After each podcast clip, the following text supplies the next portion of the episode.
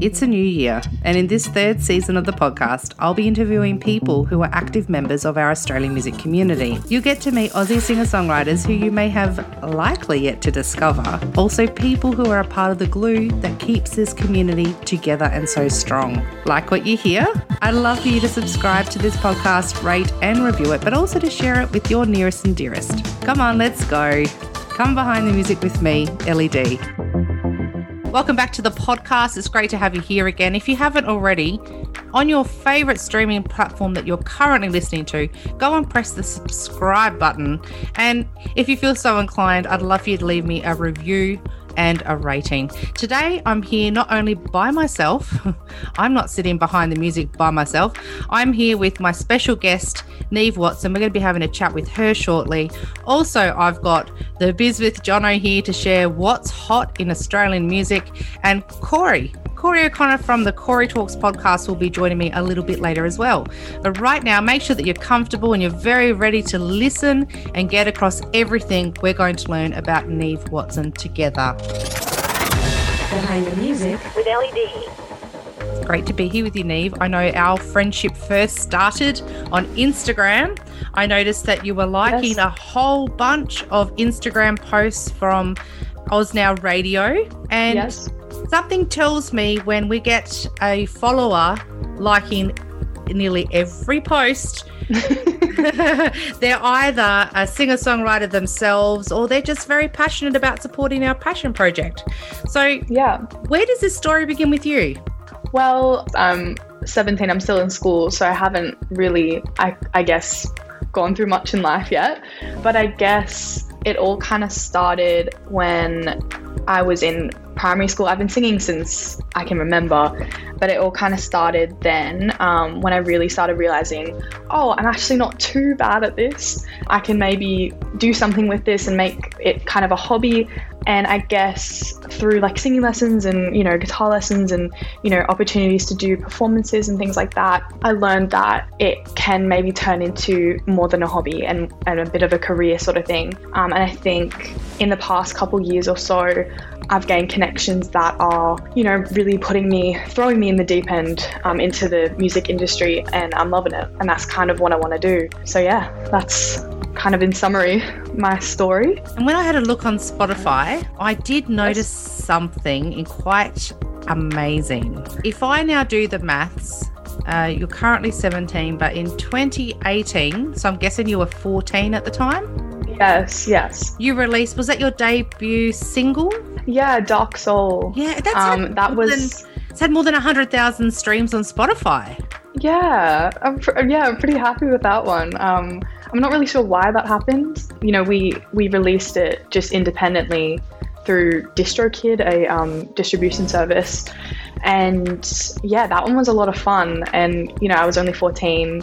It's not really my best work, but you know, I'm still really proud of it. And I think without that experience, I wouldn't have known how to release my next singles. And also, I got to cal- collaborate with this guy from Berlin. Actually, he's in Denmark, sorry. Yeah, we worked on that one. And then the second one that I put out, and I think I was 14 or 15 as well, called Get to You. Yeah, they're very different from the sound that I want to kind of um, pursue. But I think you know, doing different genres and writing with different people and putting out different things independently. And now I'm learning to do that with a team.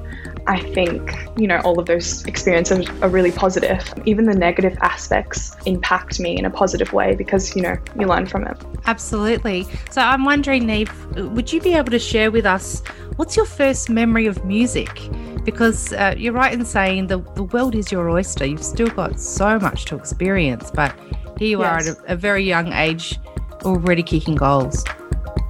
hmm If you mean like first experience with kind of music, I suppose none of my family members are really musical. But I always say this: my dad's music taste is very um, strange, but great. He's like obsessed with David Byrne and Talking Heads, and I think I remember the stories of my dad played. I forget what the song's name even is, but like he was playing like David Byrne or something um, when I was really little, and I just kept on saying like in the car, like annoying my parents, saying like put this song on. Like I forget what I called it. I think I called it R because I didn't know what it was called. I think without my dad's, you know, musical interests and the broad range of music he listens to, like Morcheeba and like even Bjork, she's incredible, but very different and, and unique and abstract. I think without those kinds of experiences with listening, I wouldn't have really realized that music doesn't have to be just what you hear like on the radio, like, you know, the pop normality of what music is. I feel like that from a very young age, I have gained this like broad music taste, and I don't really think I have like a genre that I personally like would say is my favorite. I, I think I really enjoy um, a lot of different things. Yeah, and when you you just touched on genres, it's made me think back to at the end of last year because I have a Spotify premium membership, and I got this yep. email and it said that I had listened to 368 genres, including 150 new ones. Now. Yeah. Oh my goodness. I, lo- I love what you share, and and I'd really like to understand what you think about this, you know, idea. Like when I grew up, when I was your age, it was pop or rock. Yeah. I don't remember hearing anything that was Americana. Uh, mm. That as a genre, not in, in Adelaide where I grew up, that's not, and it's certainly not what my parents were listening to. So yeah. I just wonder, what do you see as the possibilities? Like you're an independent artist? Yeah. You're not signed um, well, to anyone, or you are? Technically, I am I, I've just recently, really, really recently, um, signed with a label, but it's not been official yet. We've not put it out. I'm sure it's not exactly a secret, but um, I don't know if I can share that exactly yet. But That's it's okay. really exciting. It's an indie label, um, and I'm really excited. And I'm with publishers right now. I'm with Origin Music Australia, so they're my publishers. I can say that.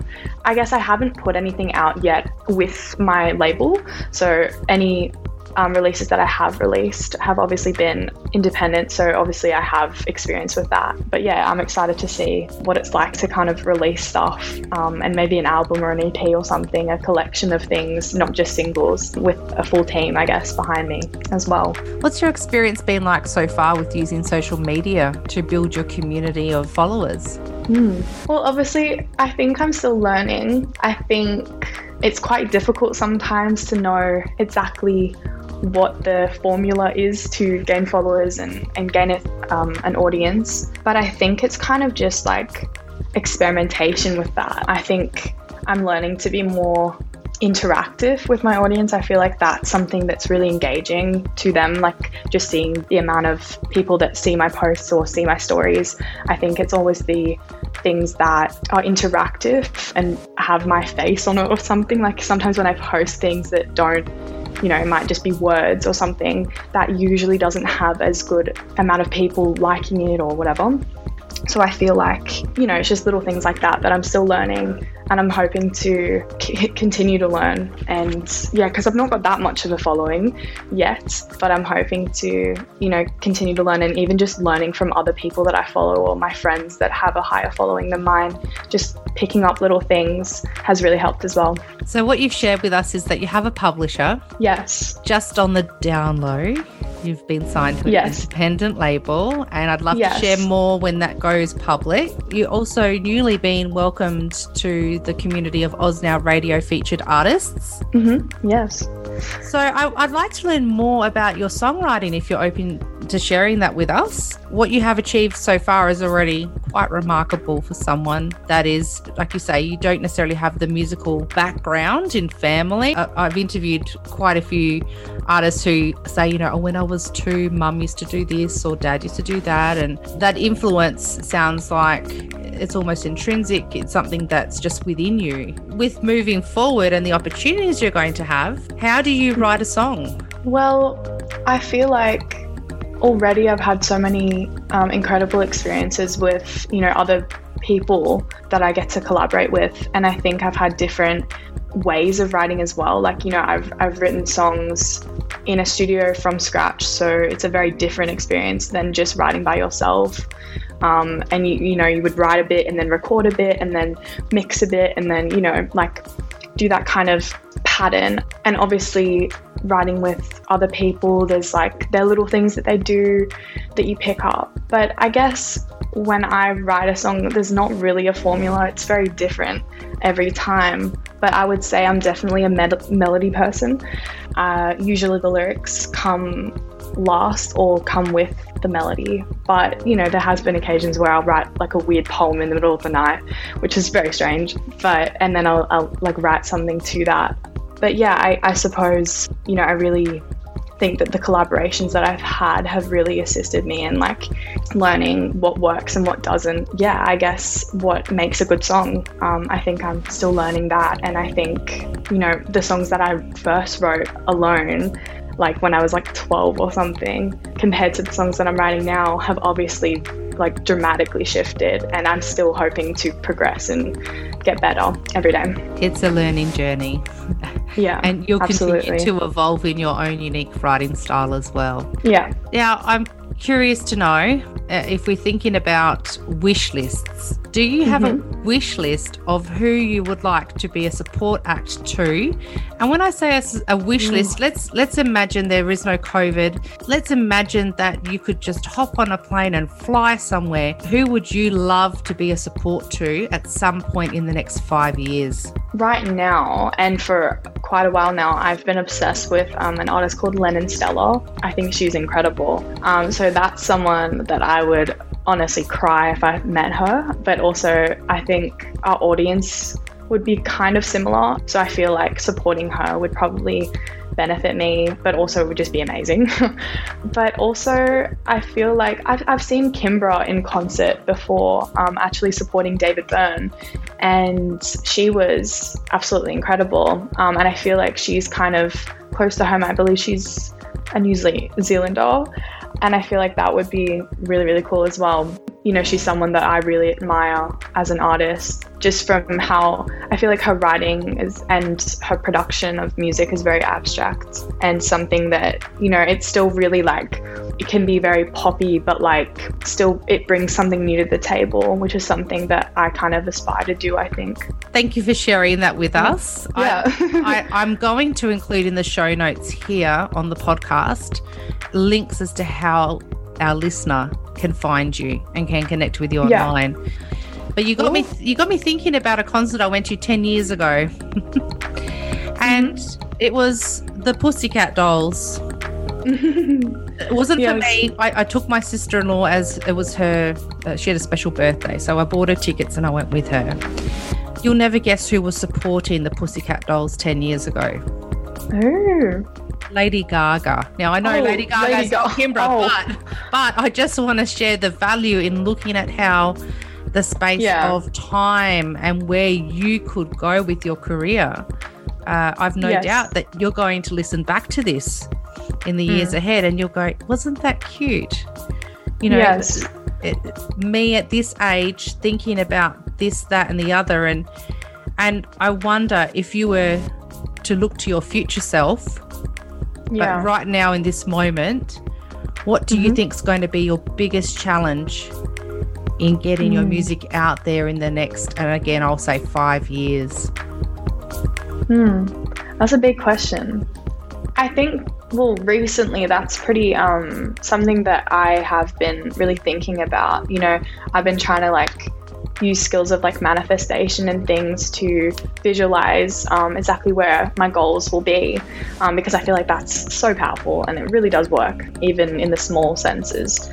But I think just kind of putting myself in my future self's shoes, um, I think maybe the biggest challenge I can see for myself is probably, um, you know, still writing songs to what I want to say because I feel like I've noticed that sometimes you can kind of get caught up in what your audience might want um, or what you think that the music industry wants from you. But I think the best songs come from, you know, your true authentic self and like your heart. So I feel like that's something that, you know, I always want to make sure that I do. I appreciate you saying that now.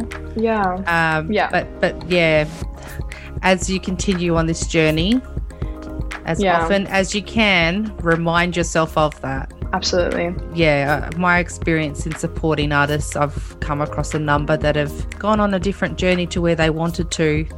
And they always come back to, well, you know, that journey did not take me where I wanted to go, but I did it. Yeah. But I can still assume that control and power and take it back yeah. and go back to what I wanted to be doing. Yeah. What's the best way for us to connect with you? I know you and I are connected, but for our listener who wants to know more, wants to hear your music, and I can put it right here in the Mm-hmm. podcast, how would you like to be connected with? So I have my own website, um, which is called nevewatson.com. Um, and on there you can get everything. But um, I'm called Neve Watson on Spotify and all the streaming platforms. I think on my socials I'm called Neve Watson Music. So yeah, but if you go to my website, you can find everything there. Awesome. Thank you so much for taking time out and your very busy day for us to have this chat. I can't wait No to. I can't wait to hear what comes from your voice in the coming months and years. And you know you. I'll, I'll be here cheering you on. Thank you. I really appreciate that. Thank you so much for having me. Your ears will love you. Oz Now Radio. Streaming now at oznowradio.com.au. Now to have a listen to who Jono from the Biz with Jono suggests we should be having a listen to here in Australia and in the Australian music community. I love chatting with you every week, Jono, because you're bringing to the forefront of my mind and our listener who should be listened to, who who we need to be getting across. Who do we need to get across today? Well, I can tell you somebody that we don't need to listen to, but that's a different story. Um, I will tell you who we need to listen to, and you may know her as Melbourne busking royalty. She's also a great artist in her own right, and that's a lady by the name of Tanya George. Um, a regular festival favorite, and she's got an electric pop sound. Uh, she does the use of looping, just like Ed Sheeran. Uh, just amazing. She creates songs from nothing. Uh, absolutely, uh, she'll want you leaving more. Um, and she has a 4.5 octave range. Yeah, she does. That's Tanya George. You'd think two words wouldn't be that hard to record, but hey, it is. All right. Warning. Language is coming. It's bad. Can we put this into the podcast?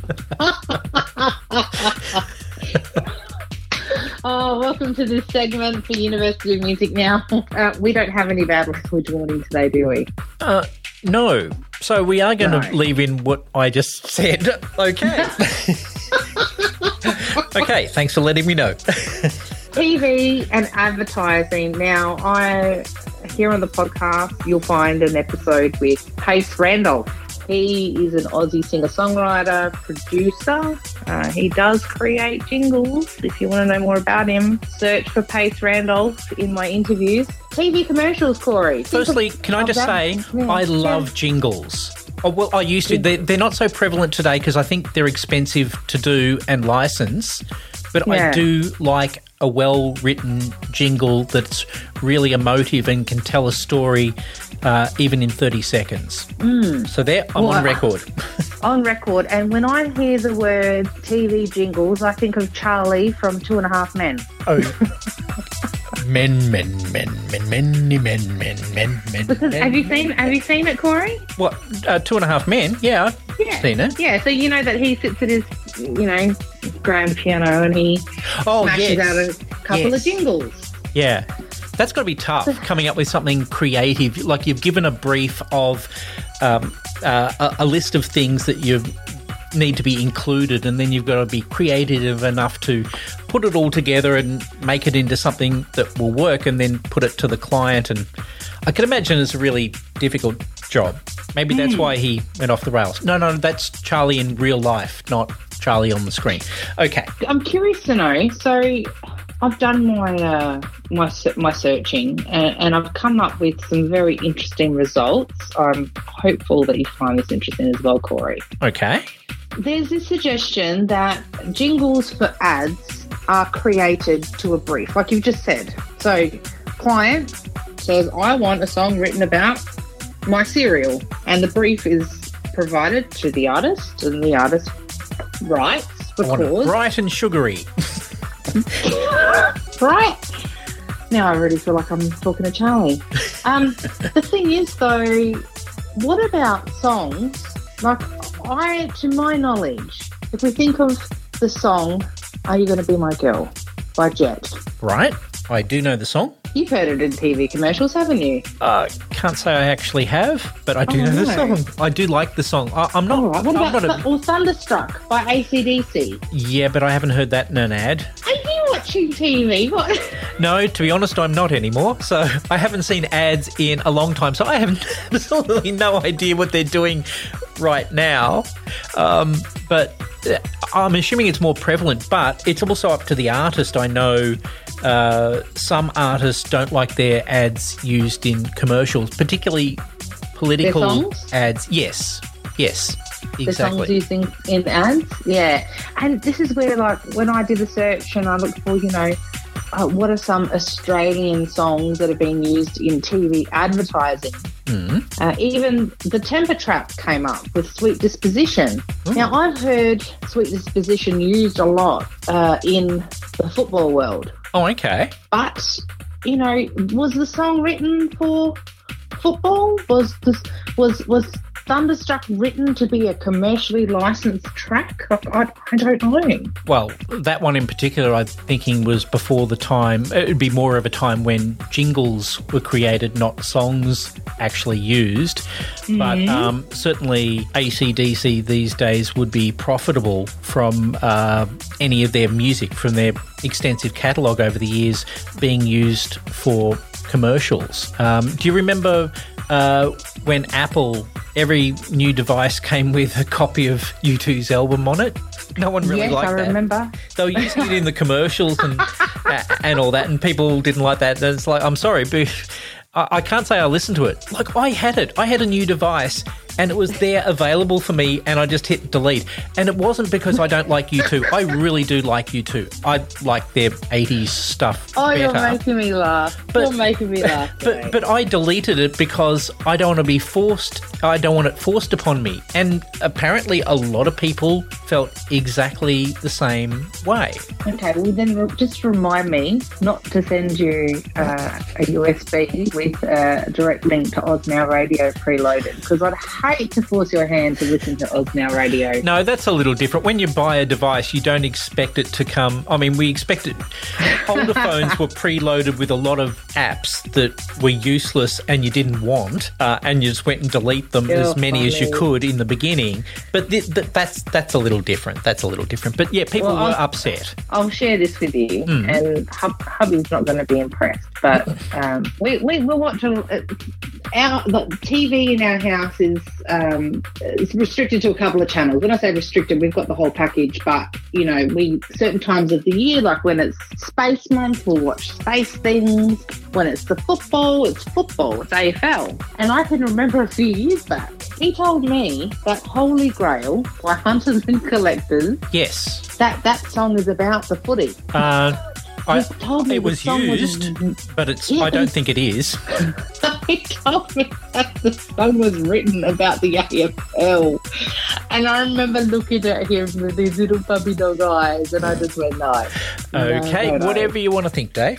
Uh, this is this is we're not talking about up there Cazaly, right? no, that We're was talking- clearly Yeah. specifically Yeah. written for Aussie rules football. But did you know that in the rugby uh, rugby league, at the NRL, they used the Hoodoo Gurus "What's My Scene," except it was they redid it as "That's My Team." Yeah, I did hear that. I Yeah, did. I mean, I I only mention it because I, I I do like the Hoodoo Gurus. Yeah, well, I do too. But isn't it isn't it isn't it fascinating? Like if I think hubby's got no real interest in music, um, and he's gone. Holy Grail, that was written for the AFL. Like, that is an AFL song. Does he also talk um, about lyrics saying, "On this is what it says"? It's like, no, it doesn't mention anything about spaghetti. What What are you talking about? I'm sure I could find an example. Because there are I'm things sure. like that where that does actually happen. People think that these Yeah. are the lyrics, but they're not, and and it's actually quite funny to. It's like, okay, it does sound like that, but when you read the actual lyrics, it's like, yeah, it doesn't say that at all. I'm thinking, Corey, because hmm. this is this is our final University of Music episode for the season. Would you like to come back in season four and we explore misheard lyrics? Yeah, that'd, that'd be cool because, like, I reckon you could play me stuff and I wouldn't hear it. Like, I, I wouldn't hear. I often do not hear lyrics of songs. It, it must be the melody, and I'm pretty sure. Again, just to reference back to uh, behind the music, the YouTube series, uh, the fan files. I'm pretty sure I mentioned in that, or maybe it was on the cutting room floor. I'm, I'm not sure, but I'm pretty sure that I mentioned that I often don't hear the lyrics. It's just the, the melody Yeah. that, Yeah, I you hear. did. You, you did. You're right. You're quoting yourself right. Thank you so much for joining me again for season three of this podcast, Corey. You're welcome. It's been a great of season. fun. Yeah, I've had a lot of fun with you. You've said it. And I'm excited for season four. Misheard lyrics. We'll have to come up with uh, oh, we'll have to come up with a new Season name, I think. four, geez, almost a teenager behind the music. almost a teenager. or a teenager. Those terrible teens. Well, we've started to walk, haven't we? Learned Yeah. how to walk now. Things will become difficult. Uh, the the podcast will be demanding things like I want a new phone. I want. I want. I want my own MacBook. That sounds like DJ Dominator. Why can't I put the microphone cord in my mouth? uh, because that's not where it goes. Thank you, Corey. Thank you, Ellie. I'll see you online. okay. Much love and appreciation to my colleagues, Jono and Corey, that joined me for this third season of the podcast. Also to my guest, who was an absolute delight to interview. Catch you next episode.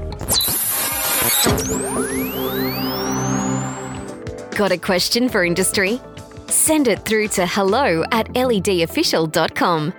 This is Behind the Music with LED.